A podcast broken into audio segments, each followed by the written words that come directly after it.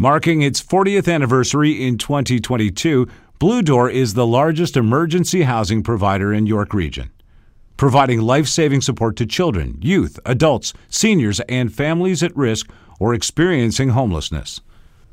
Along with offering emergency housing and housing retention support, in the past two years, Blue Door has expanded its service offering to further work toward preventing and ending homelessness through inclusion, the first supportive housing program for two SLGBTQ plus youth in York Region. Construct, a social enterprise by Blue Door, providing supported skills training to help youth and adults break barriers to employment and secure meaningful careers in construction trades and launching in 2022 a health hub which will include a nurse and InReach system navigator to help people regain the health and well being needed to secure and retain permanent housing. Join Blue Door's mission and become part of the solution by learning more at bluedoor.ca. We at On the Way Home would like to acknowledge the original stewards of whose lands this podcast is recorded on.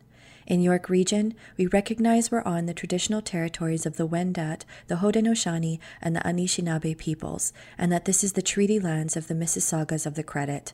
And in Vancouver, we acknowledge that we are on the unceded territories of the Coast Salish peoples, the Musqueam, Squamish, and Tsleil-Waututh, whose presence on these lands continue to this day.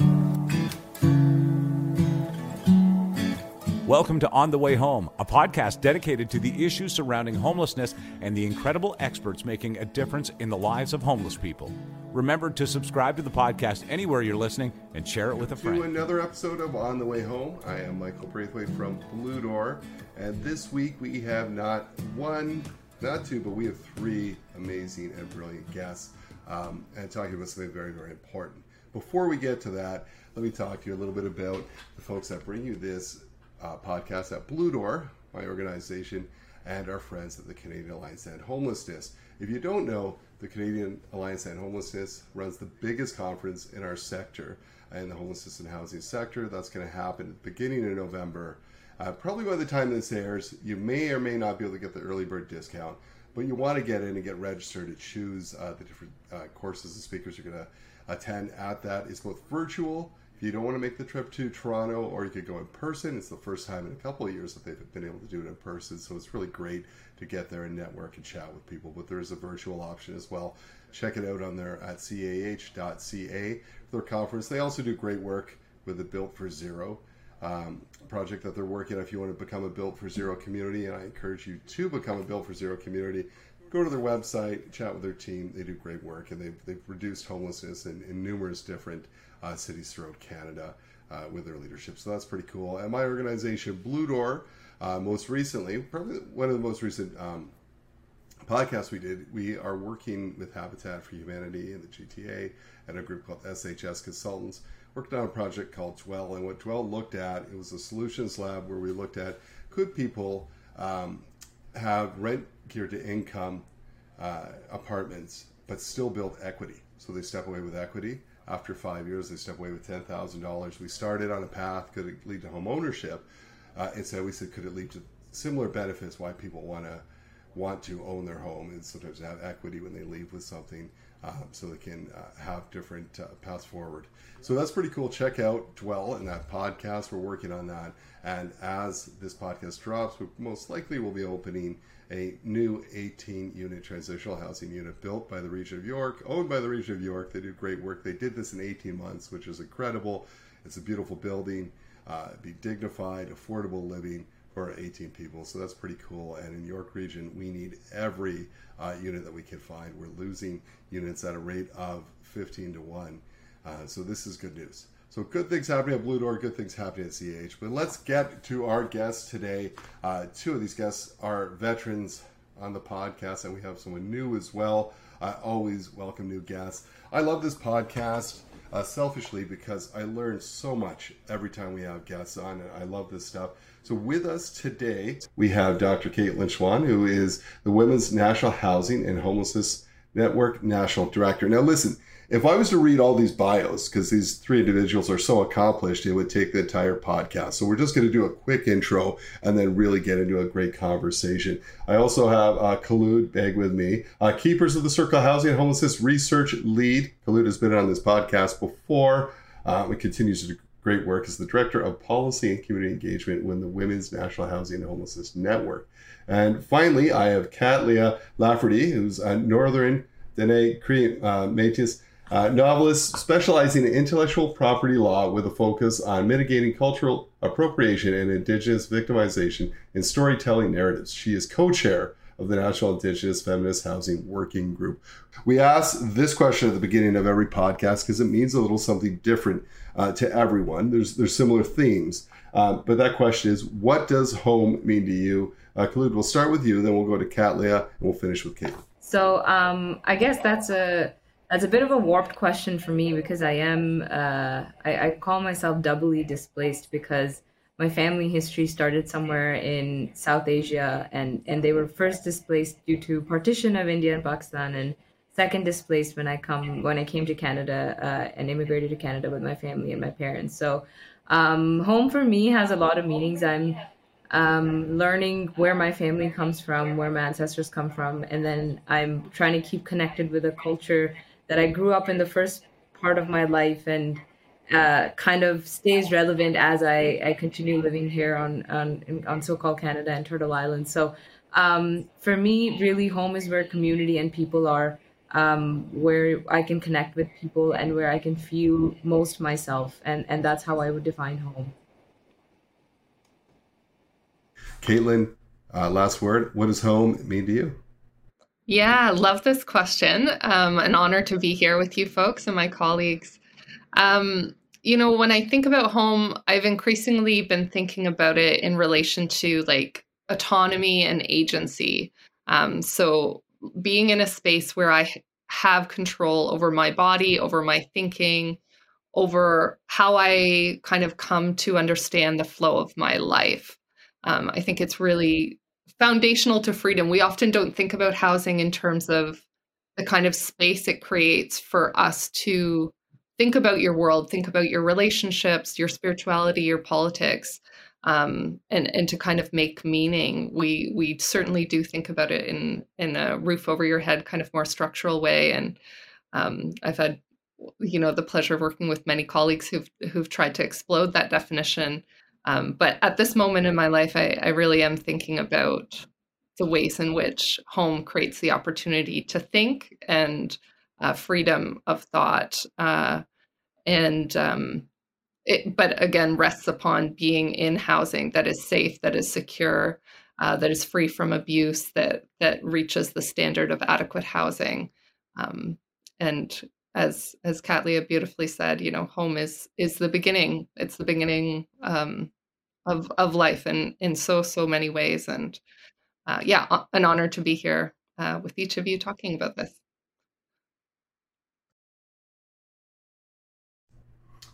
Yeah, a common theme I see across when, when people talk about it is that safety aspect, right? It's where I can be myself, and if I feel safe, I can think, I can start. It's where I start my day, it's where I end my day, um, and, and, I could just be myself, right?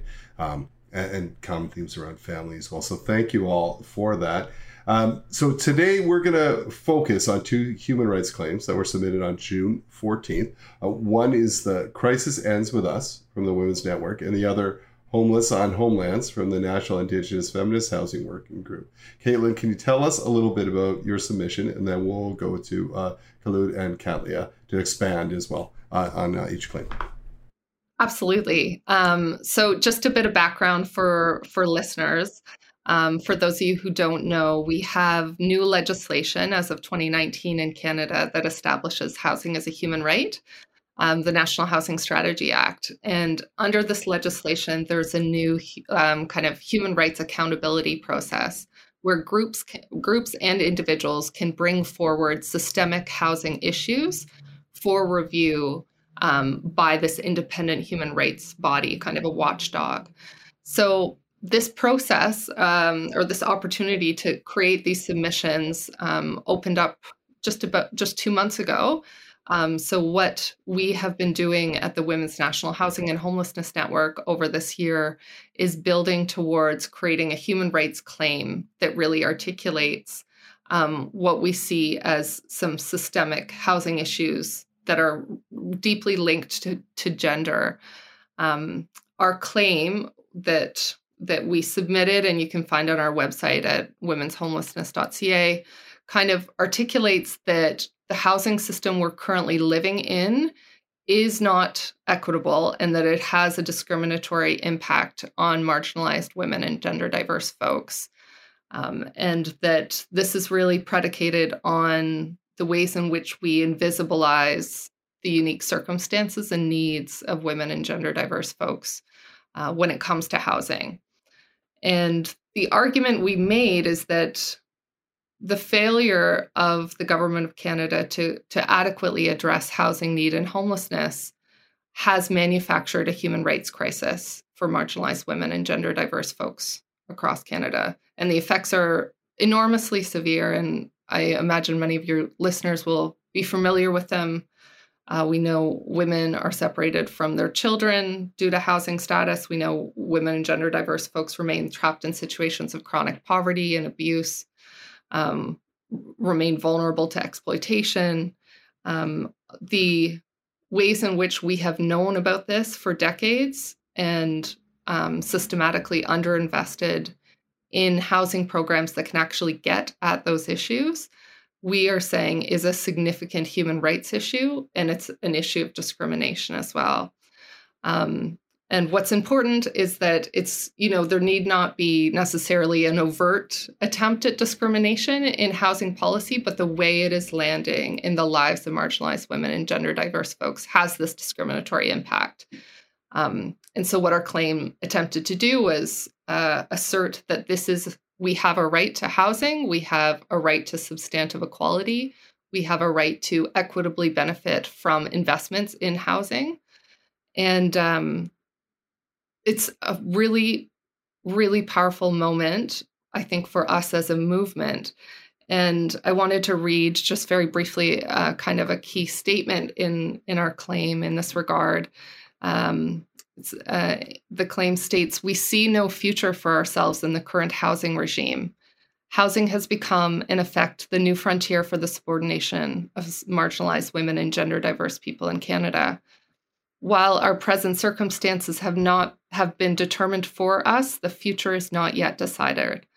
We offer this claim as part of our efforts to author a future for ourselves, our community, and our planet. So, this is the kind of broad ethos of the claim, and, and throughout it, we document systemic issues uh, we see in policy, um, do legal analysis, human rights analysis, and of course, are guided by lived experts um, and their testimony, deputations, and, and leadership in, in establishing the claim. Um, and we are truly urgently at like hoping that the advocate will review our claim and really look at the systemic issue. And uh, we were very humbled to be able to put this claim forward in partnership with the National Feminist Indigenous Working Group or Housing Working Group. And uh, and Katlia will speak to this, but it was just an honor to be creating this this claim and, and launching it at the same time as, as that powerful group. So that's a bit of background. Uh, it's an exciting moment for us. Yeah, very much so. And very powerful. And, and, and thank you for that. Uh, and Katlia, uh, you'll speak to the second claim, I believe. Yeah, sure. Okay. So, yeah, we submitted uh, alongside the Women's Network and um, we highlighted uh, four violations. One was the uh, lack of action on the calls to justice for the Missing and Murdered Indigenous Women and Girls report and the TRC calls to action. The second one is the failure to provide adequate and culturally appropriate housing on our own terms as Indigenous people. And the third is the interjurisdictional neglect, multiple system failure, and institutional betrayal of Indigenous people.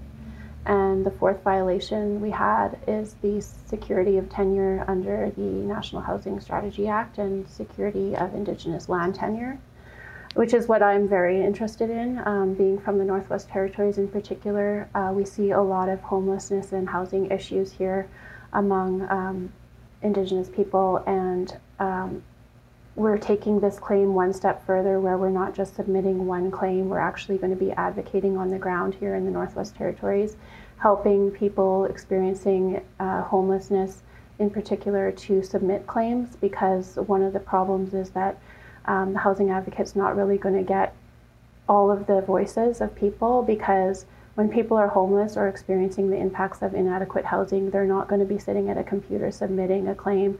They're, you know, their, their main concern is getting a roof over their head and having housing. And a lot of the times in these northern communities, there's la- lack of access to internet. And I know that the government has been saying that they've been going to communities to try to get these um, submissions, but it's not enough. There are so many people experiencing hom- homelessness and housing and their, their voices are not being heard. So anything that we can do to make sure that we can submit those claims for them and help is what we're um, doing now going forward. And then we're also going to be um, hopefully using that data um, and that gathering of information for other purposes as well that are um, in line with Indigenous principles of living in line with the land and, and um, land back and just um, all sorts of important initiatives of um, getting back to figuring out who really does have the underlying title in Canada um, when it comes to land claims. And it really just goes hand in hand with um, all aspects of, you know, even when you're thinking about green energy and implementing green energy or getting off of the power grid, I really think that we can be innovative in our next steps when we talk about housing in general thanks for that introduction, Katlia. And I think you captured the heart and soul of what the claims meant to meant to be doing, which is giving communities across um, Canada that agency and power and control on their own human rights process and to take um, essentially take the our the human rights claim that we've prepared at a very national level and actualize it and actualize the process in at a community level and at a local level. Because one thing that we know working with uh, indigenous communities across um, provinces and territories is the their underlying realities are the same but the actual context the ways in which communities articulate what housing and home means to them is different and it's unique and it's rooted in the culture and practices and realities of those communities. So um, one of the really i guess big tasks that we've we've taken on with this claim and really under the leadership of people like Katlia and Marie McGregor Peter Pitawanakwat, who's an, our other co-chair on the on on the neck on the working group has been how do we not just talk about housing in isolation because one of the most important and critical aspects of housing for indigenous women girls and gender diverse people is their relationship to land and their the the the rights that they already have been promised through treaties and the relationship that they have vis-a-vis treaty with the Canadian government and the crown. So the articulation of housing rights in our claim has called for the federal housing advocate to take a transformative approach to human rights, to not just take a one dimensional approach, but uh, to human rights as articulated in NHSA, which is the National Housing Strategy Act, but also to be looking at it in, uh, in I guess, like uh, through the lenses of other rights instruments that Indigenous peoples have in uh, Canada. And also to be looking at inherent indigenous rights as articulated by indigenous people themselves the right that indigenous people have regardless of any colonial institution and what colonial institutions promised them. So really the claim it's a is a 50 page document and and not necessarily um, something that has all the answers but calls for um, the, the federal housing advocate and other bodies that are currently involved in human rights work to look at indigenous housing from that lens from the lens of uh, inherent indigenous rights, the lens of right to self determination, land rights, and land justice. And how does housing fit in that picture? Because we can't isolate housing to being just providing someone a, a unit somewhere. Um, we have to look at it and how communities articulate what that right means to them. Amazing. Thank you for sharing. Now, these challenges you talk about, uh, we were working on for a number of years. Now you went, now to get to this process? How did you get here? Why was this the the the chosen path forward? And why is it so important? Why should people really be pushing hard and getting behind this? Uh, I think we could start with uh, Katlia and, Khulud this time, and then we'll go to Kaitlin. Well, for me, um, I got to this because I was the uh, chair of my First Nation, Yellowknives Dene First Nation, for their housing um, program that was operated by the First Nation, but still very much controlled by the territorial government and CMHC, the federal government. And I got to see firsthand the um, just the dispossession that uh, the people in my community were experienced. They were basically tricked into thinking that the homes that were being placed onto their land were going to be theirs one day and that they were renting to own. And somewhere along the way, that, that changed hands and the policy became uh, one where they lost out on their land and their homes. And um, this happened quite like right around uh, all of the territories uh, when housing came in. And one of the things housing did was it encroached on a lot of our communities um, without consent. And one family in particular that I know, um, this was only in the 1980s, they went out hunting in the fall for about six weeks and they left their home by the by the water. Their home was a humble little shack. They didn't have running water or electricity but they lived off the land in every way possible. They didn't need to work, they didn't need to make money. They were very content and happy. And they all went out, the whole family, the kids and all, went out on the land and hunted for six weeks and came back, and their home was completely gone and bulldozed to the ground. And housing came and put in a home pretty much right in the same spot, and then told them that they needed to pay rent and um, they needed to work and they needed to get educated because they couldn't get a job with the government if they didn't have the proper education. And so you just see this evolve and evolve, and all of these issues build and build upon each other. And now this family is completely separated. Um, they're no longer unified. Uh, the mother, the grandmother was taken out of the home. The grandmother can no longer help to support the children and, and teach the language. The father can no longer go and hunt and teach his children how to hunt.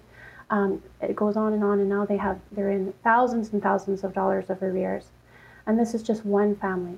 Housing, just like residential school, has affected every single one of the Indigenous people I know. So it is not just residential schools that has had an impact on Indigenous peoples in Canada. It is the housing system, it is the education system, it is the child welfare system, it is every single system of government that has impacted Indigenous people. And in the North, we are majority Indigenous people here. And we are not treated um, like the royalty that we should be because these are our territorial lands. These are our ancestral lands since time immemorial. And that is why I'm here. And that is why I'm fighting to make sure that my mother no longer has to live in housing. My mother no longer has to walk the streets. I don't have to fear that if I'm living with uh, a white man that I might get kicked out of the house and no, not even have my name on a lease because I am a woman. And so there, there's just so many issues that um, need to be brought forward because housing is so individualized. We can't just talk about it in one um, sector. We have to think about it in on-off reserve. We need to think about it in um, in in smaller pieces because even though it's one big piece, there are so many small um, issues and they can be tackled, but it's going to take uh, a, a people like us and people working together for a main um, vision to change that and to change the policies and push the government to make changes within their policies. It's a policy, it's not that hard to change. They've been doing it for years and years and years. The government has been doing it behind our backs for years, changing policies to fit their regime. So now we need to do the same. And just adding to that, Michael, um, specifically engaging with the process of the federal housing advocate is because it is a monumental decision, the right to housing getting recognized within uh, Canadian law, and it does give the the process of demanding accountability on the right to housing more teeth than it has before.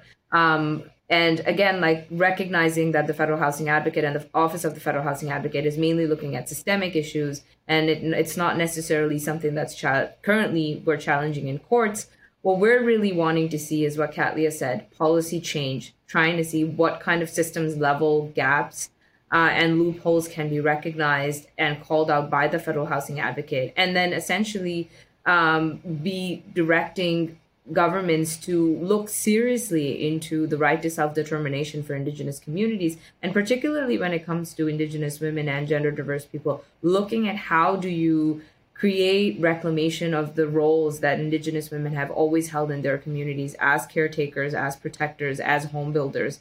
Um, so, how do we create those sort of pathways through larger systemic changes? And that's really why we chose to engage with with the federal housing advocate. And it's not the only thing that the working group does. The working group is looking at all sorts of micro and macro uh, tools that we can use to to get to that reclamation of roles of indigenous matriarchs in their community and can i just say that um, you know um, in our Indigenous communities, women are the caregivers of the home. We are the leaders in the home. We before the Indian Act was in, in place, and even before colonization, we were the leaders. We took care of community. We kept everyone together.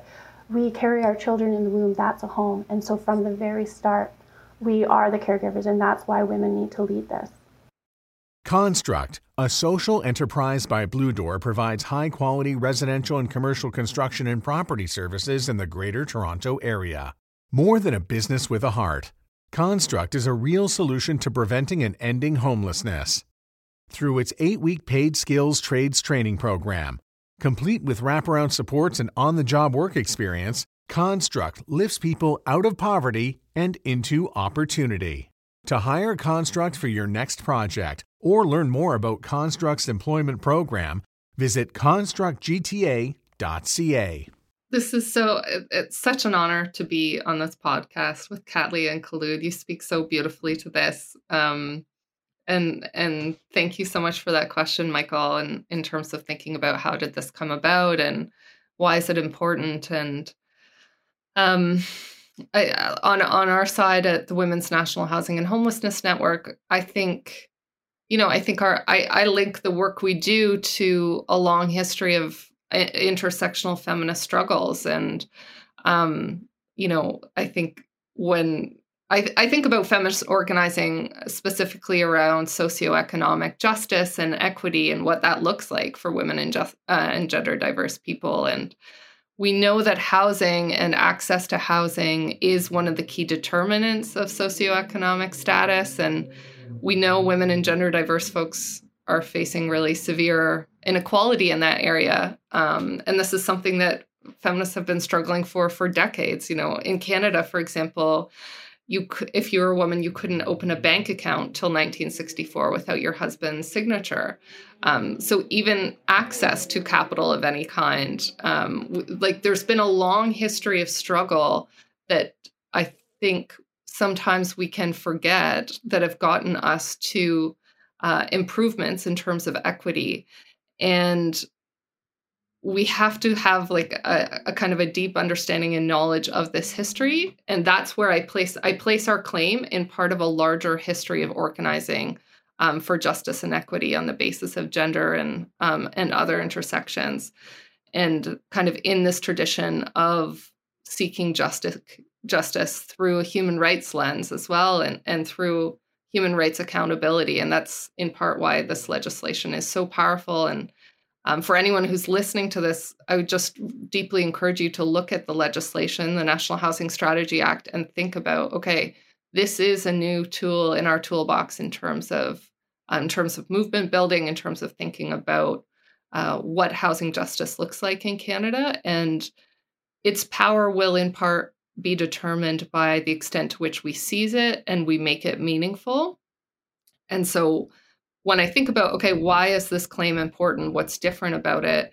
It really is for us an assertion, an assertion of our right to equality or our right to housing, um, and a, a kind of rallying cry around we don't, there isn't a future for folks in the current housing system. We are one of the top 10 like wealthiest countries in the world.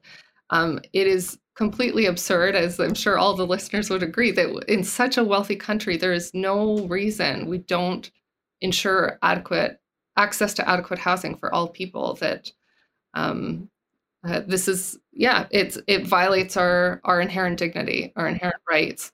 Um, so it's part of that history that I see um, driving this claim. I see us as part of part of that that struggle and intersectional struggles and um, in deep solidarity with the struggles of Indigenous women, girls, and Two Spirited folks who are advancing their inherent rights to land, um, to housing in the ways that that Katlia so beautifully articulates. Um, yeah, so I'll leave it there. It's, it's interesting. I think so many people, right? We a large part of why we do this podcast is awareness, right? Because there's a lot of assumptions made. We've come so far. Canada's a great country. We've got all sorts. Of, there's been so many changes, um, and there has been progress. But as we've seen, especially with our neighbors to the south, uh, a few steps forward, many steps back. You know, I am a, a positive person, but you know, you would hope you know, in a perfect world, there would not be a need for a claim like this, but this is far from perfect. We see the injustice here. Uh, but this is a huge undertaking. And I know this wasn't an overnight process. I see, not yes, 50 page document, lots of people involved. Can you talk to us a little bit about the process, how this all comes together? So people may not understand how this all comes together and, and how you submit it. Can you walk us through the, pro, uh, the process a little bit? I was really burning to uh, say this for, for the last question, and I think it's it, it's it, it's a good answer for this question as well, which is when we first um, brought up. So we we uh, work with the National Indigenous Feminist Housing Working Group, where Katlia and Marie, who I was mentioning earlier, chair the working group. And when we when Kaitlin first talked to me about this, and I brought this to the working group, um, one of the things that many people in the working group articulated is that indigenous people don't need colonial governments to grant them rights. And I think that is a very important articulation that the engagement with and and that's what we built our process around that our engagement with the federal housing advocate was in no way to situate indig- indigenous people in this position of asking for their rights to be met it really is a process of seeing where and how the Canadian government is putting barriers in Indigenous people meeting their own needs and their own rights to self determination. So when we started asking questions and started building out the process, what we started talking to people about was not what housing situation was looking like in their communities and stuff because i think communities have been talking about it for years and years and years. And i don't think i don't i think i truly believe that it's against folks dignity to consistently be asking them what are the challenges that they're going through? This is not the first time that we've engaged on a housing process. What we started talking about was how how is it what do what does a human rights process look like when it's led by indigenous people? What are the priorities? Where where would they want focuses to be? What does solution building look like? And that's where we were able to uh, get to these really rich conversations about land rights and self determination and women's roles. Because really, that's what the human rights process and engagement in human rights process is for the, the communities that we've talked to so far. They're interested in solution building, they're interested in self determination. They're no longer looking towards the government to come and meet a certain need in their community because the government has failed them multiple times and continues to fail them and unfortunately fails to make any space for them to to take on their own self-determination. So this uh, uh, is is so much more, for us so much more was about how do we shift the narrative before you know the the federal housing advocate really like you know gets the chance to articulate how do we kind of get into the door and let them know that we we're not trying to get any sort of housing rights articulated that doesn't come from the indigenous communities. And any sort of human process that's coming in should be coming from the communities. And i'll, I'll stop there and i'll just pass it on to maybe Katli or Kaitlin who wants to go next. Yeah, I mean, Kaitlin and Khulud have done a lot of the work uh, leading up to this, putting together everything and uh, getting people in the same room and navigating all of these different moving parts and coordinating the logistics around uh, meetings and things like that, and just getting people in the room to discuss these important issues. So I'm really thankful to them for getting that all um, that background work done. Um, but I just wanted to say, you know, like for me, I'm not an advocate for housing. I'm an advocate for autonomy and home ownership in the form of green energy. So our group is really uh, looking to be able to have um, women build their own homes on their own um, lands in their own way they want them to be, where it actually feels like a home, where they're not paying an arm and a leg to live. Um, and yeah, so I think like it, there's a lot of confusion when we say housing. Um, because housing can mean many things, but for me, housing means autonomy over where you live and a sense of pride and a sense of belonging and a sense of um, purpose to the greater community and a healthy community. So when we can get to that, uh, that's all the better, and that's where we're headed. We're, we're looking to do that work as much as possible, and not just sit in meetings and talk, but actually put this into action. And we're we're on the ground and we're doing this action as fast as possible because we know this is an emergency. It's it's immediate need. I mean, when I walk to work and um, I, I go into the building, there are homeless people sleeping on the ground, um, you know, trying to get out of the sun, and I have to walk past them, and that, you know, it's it's so hard when I'm working in this field and in this environment, and I'm trying to make change, and I'm not seeing the change happen fast enough, and then here I am. Um, living, you know, uh, in a comfortable life, and I'm doing this work, and I just I always keep myself in check and remember that you know it can all be taken away from me too very quickly and um, i'm very thankful that i have people that i can lean on for support to help me to be where i am today so it is a matter of working together as much as possible to help other people because pe- some people really do need that assistance and without it um, it's very discouraging to navigate these systems of change. Like it's very, if it's hard for us, it's hard for somebody that doesn't have a home to do this work. So we have to be those advocates and we have to be those voices.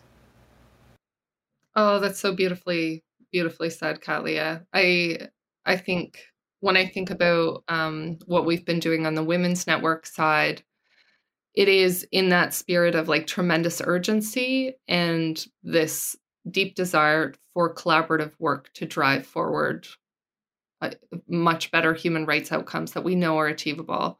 So, in a very practical way, in terms of what we actually did to build this claim, um, we pulled together a task force of about 30 women and gender diverse folks across the country, really spanning expertise um, and lived expert leadership was really key to that. Um, so we were always guided by lived experts um, in the work we did and and how we articulated the claim. And yeah, it was a, a ton of meetings, a ton of talking about prioritization or an analysis and how do we think about this and what do we really want here and what does it mean for housing to be a human right? And um, all of those kind of debates and thinking um, is what formed our claim and uh, we were really lucky to bring in a number of experts to to also guide us, and and we had Bruce Porter, who's uh, international human rights expert uh, in the area of housing, who who supported our work, and um, yeah, it was a very it was a very beautiful process, and and from here, uh, what we're uh, heading towards is is doing some evidence gathering um, around the human rights violations um, that folks are experiencing across the country to create space for local organizing, but also for lived experts to be articulating what the right to housing means for them uh, personally. But what I would say, just for anyone who's listening, you know, both of our groups went through these distinct processes that we developed ourselves. Um, but you can also do a claim and it doesn't take that long. Like you can do one as an individual and it can take an hour or two hours, or you could do one as a group, as an organization. So um, that's just to say there's tremendous opportunities to engage with this legislation and this human rights body um, that's not necessarily as like months long robust in the ways that ours were, but um, can be really meaningful and rich as well. Uh, thank you all for that. Now, June 14th, you put in the claims. What has the response been so far? Kaitlin, we'll, we'll start with you. Yeah, the response has been so um, moving, frankly, because what we've heard from women and gender diverse folks across the country is like, I see myself in this claim. I see my reality, my experience, the ways in which um, my rights, my dignity, my sense of self are being eroded by how we organize um, housing and uh, particularly how we organize it in relation to people's identities and their social locations. And in our case, we're very focused on gender and understanding the ways in which um, we're really missing that part in terms of how we deliver housing. So, the most important thing I think for us is hearing from directly from folks who are experiencing homelessness or housing need who are saying, This matters to me. I see myself in this how can I get involved? Um, so we've had a whole bunch of folks reach out about, you know, I want to do evidence gathering in my community. Uh, how do I take this claim and, and move it forward in my community? Um, and fortunately, there was also a kind of, we did a big launch of these claims on Parliament Hill on June 14th. Um, kind of quite a powerful event. You can see the video on on womenshomelessness.ca. And uh, there was great media uptake, so that was really exciting, especially for the Indigenous claim. Um, it, it, was it was really thrilling to see the extent of media interest and the ways in which it resonated on the ground for folks. Um, so yeah, exciting exciting response so far. And Katlia, the Indigenous community, has there been a good response to it? What, what have you heard? Well, so far, to be honest, there's been a fear based response. Um, some people are afraid to come forward and share their experiences in the housing system and being homeless because what if uh, they say something that will get them evicted? There's distrust in the government. We have to explicitly let people know that we are not government affiliated, we are independent. And um, hopefully, we can gain that trust, and we're not just compiling information and putting it on a shelf like other every other report that we're actually going to do something about it. And um, so, yeah, it's about building that trust. And it's just, it's, it's still very new. Like we're still just unrolling the community level um, submission claims. So, but what I've heard so far is that there is a fear of kind of, um, you know, saying something and then having that uh, retribution or repercussions from that. So, yeah, that's my job is to try to make people feel as comfortable as possible to share their stories because it's important that we hear what they have to say in order to make change. But then it's very disheartening when that change actually doesn't happen and they've like Khulud said, they've said their story millions of times over and nothing ends up happening and it's very discouraging and it's almost it's defeatist. So hopefully uh, this is not just another you know, this is, we hope to let them know that um, we can work with them and we will follow up with with people where it's very individualistic, where we're making um, building relations. And there's also a lot of other women across Canada doing this work too and trying to do startups in the same that way that we are. And we're trying to let them know, you know, we're not we're not stepping on toes, we're not competing with each other. Yeah, our work might be overlapping, um, but it's important work. And like, so how can we work together and unify and make our, ourselves even stronger in partnership?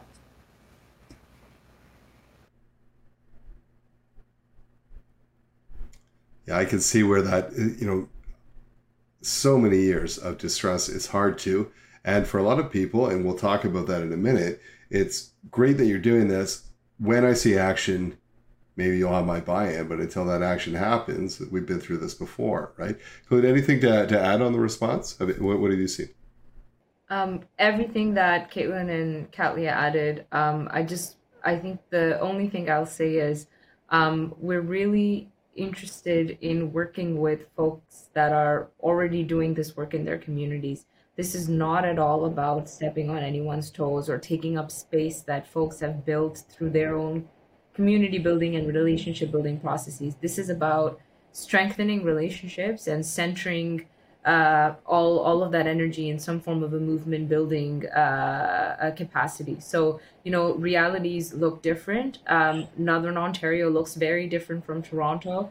Uh, Northwest Territories looks very different from what's happening, you know, in Calgary. So we have to acknowledge those realities and we have to acknowledge that the people that are living those realities and you know reckoning with those systems of power have the most amount of knowledge on what to do with it so how do you make the human rights process um, add power to the work that they're already doing and and for for me in supporting the work that the national working group has been doing in supporting the work that marie and Katlia do for me the biggest question has been how do we use our energies to build power at local level. And that's where a lot of my interest is in on working with Kaitlin on this and in working with Katlia on this as well. Well, well, let's stay on that theme. You're talking about, I know Katlia talked about this as well. We talked about action, right? So you submit the claims. What are the hopes moving forward? What does action look like? What does success look like uh, with these claims pushing forward? We'll start with you, Clint.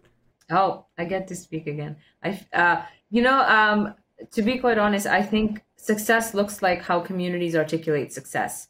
For a community, uh, you know, for um, we're working with advocates that that see success in tenant power and tenant organizing. Then that's what success looks like. We're working with communities that want urban land back and urban land presence for indigenous women and gender diverse people. That's what success looks like. So really the human rights process on on uh, the indigenous women and gender diverse people end of things the success is whatever they articulated given their realities and given their contexts. On the women's national housing and homelessness network side of things success is seeing real concrete commitments and policy change. And not to say that that's not what success is looking like on indigenous end of things as well but really seeing how people are are can hold accountability uh, and and speak their truth to power and getting accountability from different levels of government not just the federal government because we know that it's not all in the hands of federal government when it comes to housing. We need to see municipal level change. We need to see provincial level change.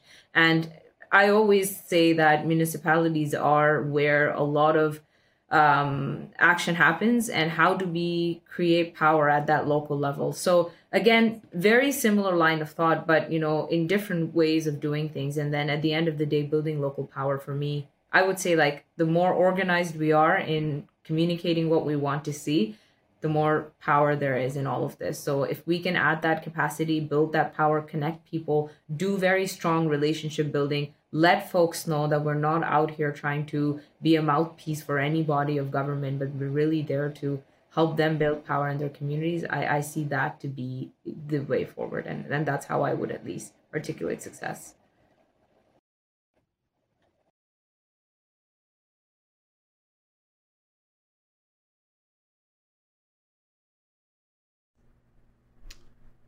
Kaitlin or Kalia, what is what is not what does action look like? I know there's many, many steps to this, and there's this, you know, this end, end goal of housing, right? If I hear, I mean, let's let's get safe, affordable housing of my choice. But what does action look like to you? What will when will the community say, "Well done"?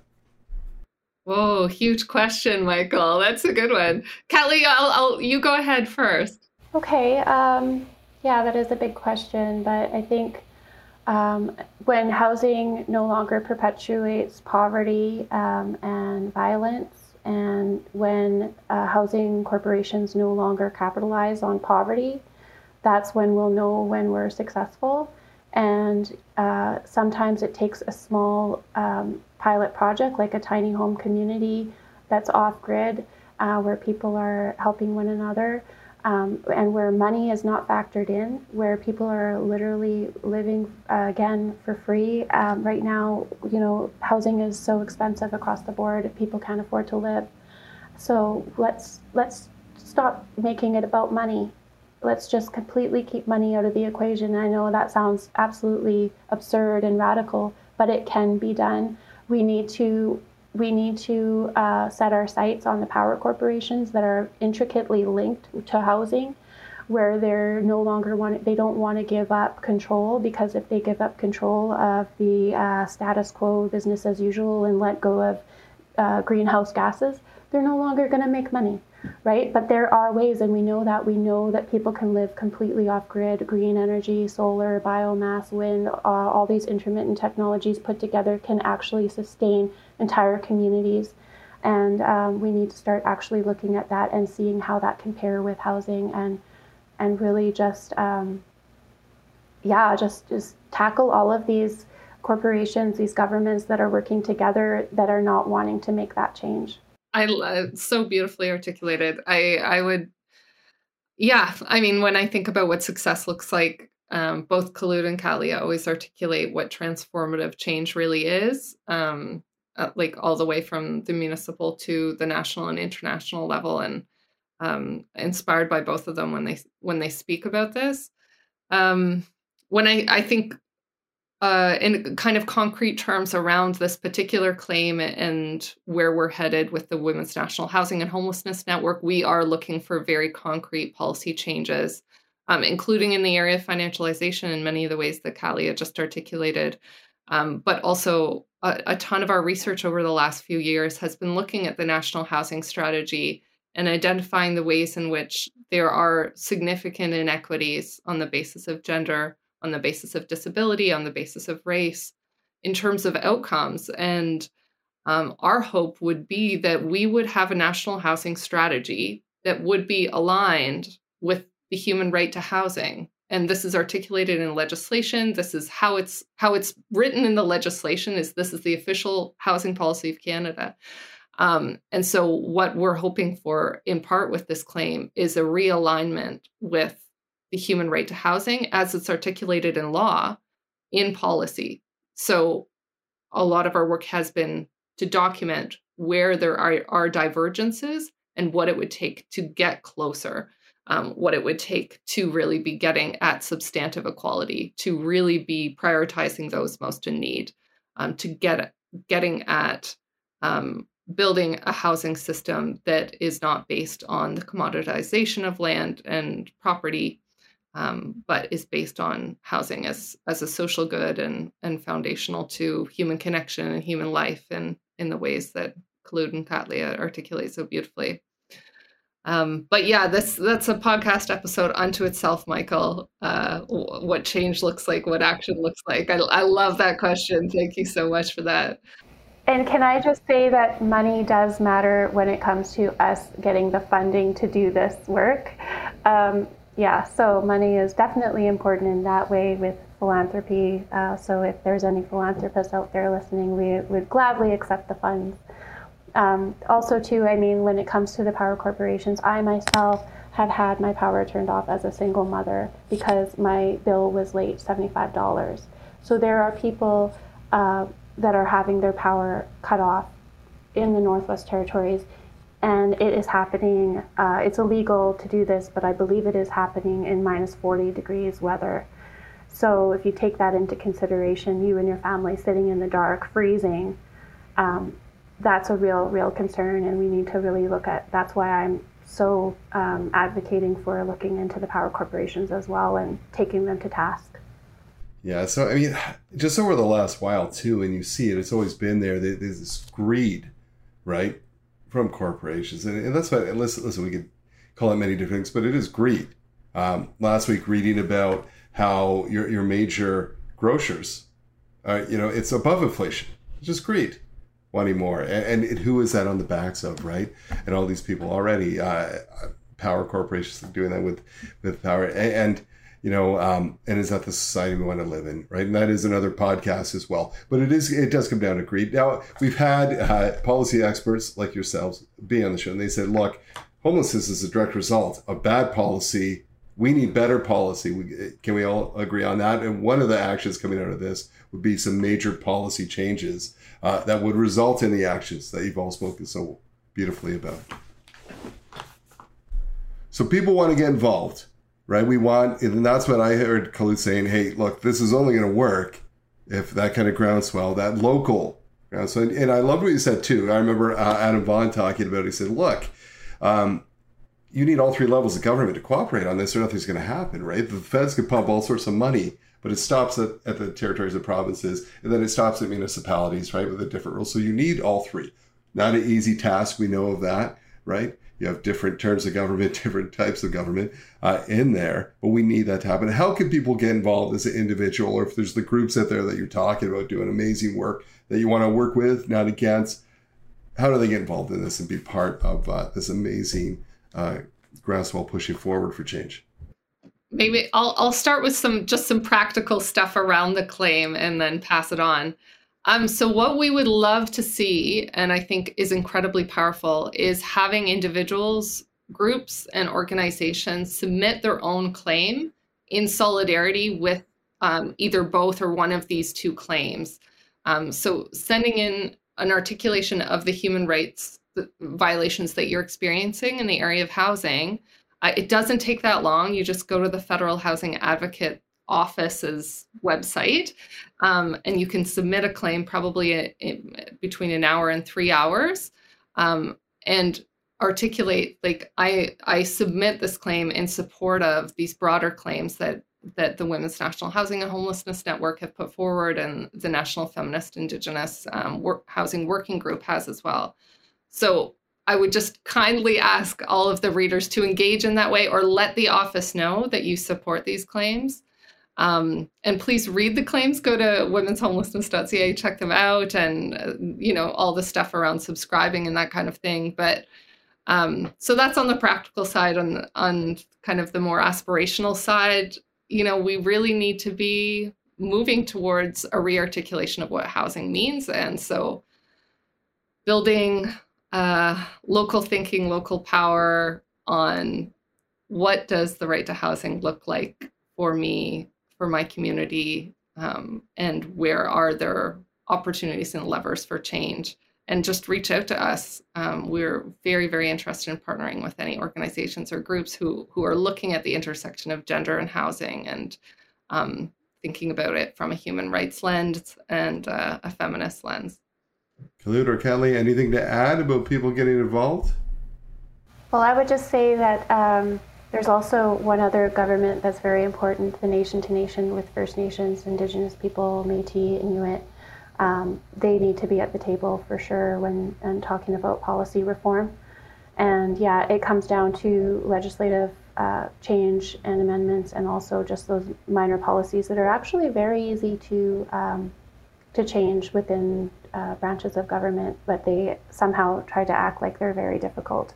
So um, yeah, I mean, it, it's about getting the First Nations to get on board as well, because here in my home territory, um, one of the issues that we're up against is just the land allocations. And um, if somebody's not a member of the reserve, then, well, why would they uh, allow them to come into their community? And so there's a lot of like uh, intricacies that way and having to figure out how um, First Nations are able to help their members, but also possibly help others that are living on their territory or um, those that are living off of reserve that need assistance. And often the funding that is provided to first nations is for only for on reserve. So really making sure to include that into the conversation is important. Absolutely. And thank you for that clarification as well i think Katlia and caitlin have captured everything i would have wanted to say michael i just add that if folks want to work together if they see value in this work and they want to reach out um, I, I I wonder if we're able to put out some, you know, womenshomelessness.ca is the easiest uh, place to kind of get in touch with us, and we have information lined up there. And really, really interested in looking at how people articulate their own ways of uh, what human rights, uh, housing as a human right looks to them. And that's where I think is the power is. And I really hope that our efforts are leading towards that. I absolutely think they are. You know, it's, it's, when we first started talking about housing as a human right, not having a policy background myself, I was like, well, so what does that mean? Right. And, and, and so does that mean that everyone, now that that's passed, can demand housing? And so we look for some examples of that. And I always think of the one uh, in Wales where it's the duty to assist, you know, um, for certain, and again, there was certain uh, populations. I think uh, women with children being one of them saying, listen, you've got two weeks Government is two weeks to find housing, suitable, affordable housing. Otherwise, they're held liable. And get, I, and now I don't know how that all plays out. If they don't, what the the ramifications are. But I love the action pieces of you know you've got to really have it. It has to have some teeth. And I have no doubt with the three of you leading the way and many others uh, who are doing incredible work that we are going to have some action steps with real teeth. We're going to see policy changes pushing forward. So uh, thank you so much for uh, you're incredibly busy people. I know that. Thank you so much for taking the time uh, to come on the podcast to talk about this brilliant work and this important work. Um, and please keep keep pushing forward. It, it's so appreciated by uh, so many. Thank you so so much for having us, Michael. It's always an honor uh, to connect with you and and to connect with Katlia and Khulud. Likewise. Masicho, thank you. Wow. You know, uh, I learn a lot on most podcasts. I learned a heck of a lot today. Um, and it's, you know, it's complex, but it's not. It kind of starts and ends with housing. That's what it is. Affordable, safe housing for all. Kaitlin said it during the, you know, in a country like Canada, it's a pretty basic need. Why can't we get this straight? We know the solutions. They're all out there. Uh, talked about it too. You know, you, you have tiny home communities. There's all sorts of projects that we've seen that work um, and that can happen real quick, right? We saw during the pandemic when you had political will and you had money, how quick this sector can mobilize to house people and make it work, right? That's what you need. And, and I think uh, with these strong individuals leading the way and, and so many amazing leaders pushing forward this work, you know, the future is positive. But we do need your help.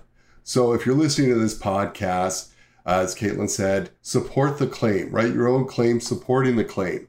It doesn't take long. If you need help, I'm sure you could reach out uh, and, and they'll help you shape it. But this is how it's going to work. It's got to help it happen. You know, that groundswell on the local level has to happen. It looks a little different for everyone, as Khulud said, right? It looks a little different, but we can make this happen. We have to do it together. The voices of lived experts are needed. We want to hear from you. So please keep pushing forward. And if you want to check out the claim, go to the website, uh, as mentioned on this podcast, be part of the solution. Wow. Uh, one of my favorites so far. Another great episode. Some great guests. We'll see you next time on the way home.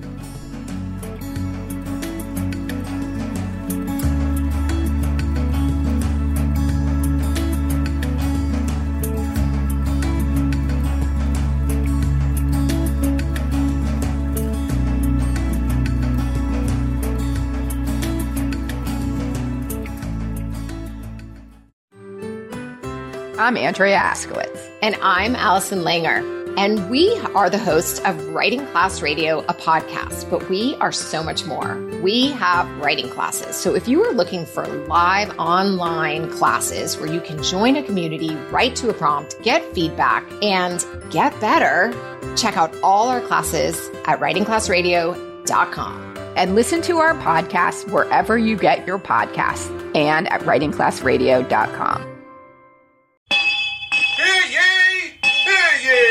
Produced by Crier Media and distributed by the Sound Off Media Company.